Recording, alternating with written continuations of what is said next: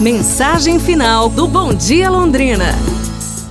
No primeiro dia de aula, nosso professor nos desafiou para que nos apresentássemos a alguém que não conhecêssemos ainda. Eu fiquei em pé para olhar ao redor quando uma mão suave tocou no meu ombro.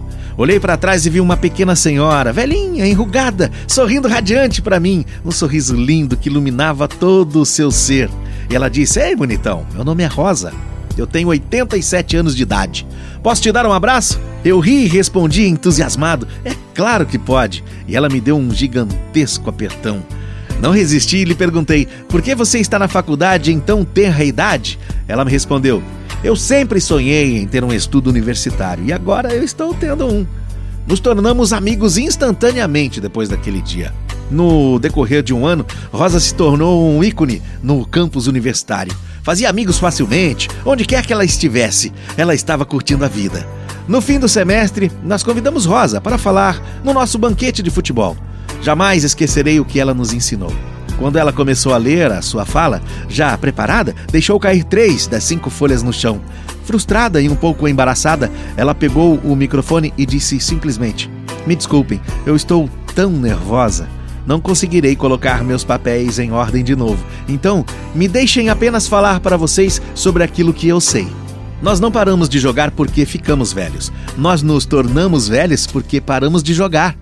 Existem somente quatro segredos para continuarmos jovens, felizes e conseguir o sucesso. O primeiro, você precisa ir e encontrar humor em cada dia. O segundo, você precisa ter um sonho. Quando você perde seus sonhos, aí você morre. O terceiro, há uma enorme diferença entre envelhecer e crescer. Qualquer um, mais cedo ou mais tarde, ficará mais velho. Isso não exige talento nem habilidade, é uma consequência natural da vida. A ideia é crescer através das oportunidades. E por último, disse ela, não tenha remorsos. Os velhos geralmente não se arrependem por aquilo que fizeram, e sim por aquelas coisas que deixaram de fazer. No fim do ano, Rosa terminou a faculdade que começara há tempos. Uma semana depois da formatura, Rosa faleceu tranquilamente em seu sono. Mais de dois mil alunos da faculdade foram ao funeral de Rosa. Então lembre-se: envelhecer é inevitável, mas crescer.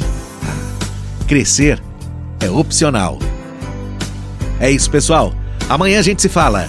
Um abraço, saúde e tudo de bom!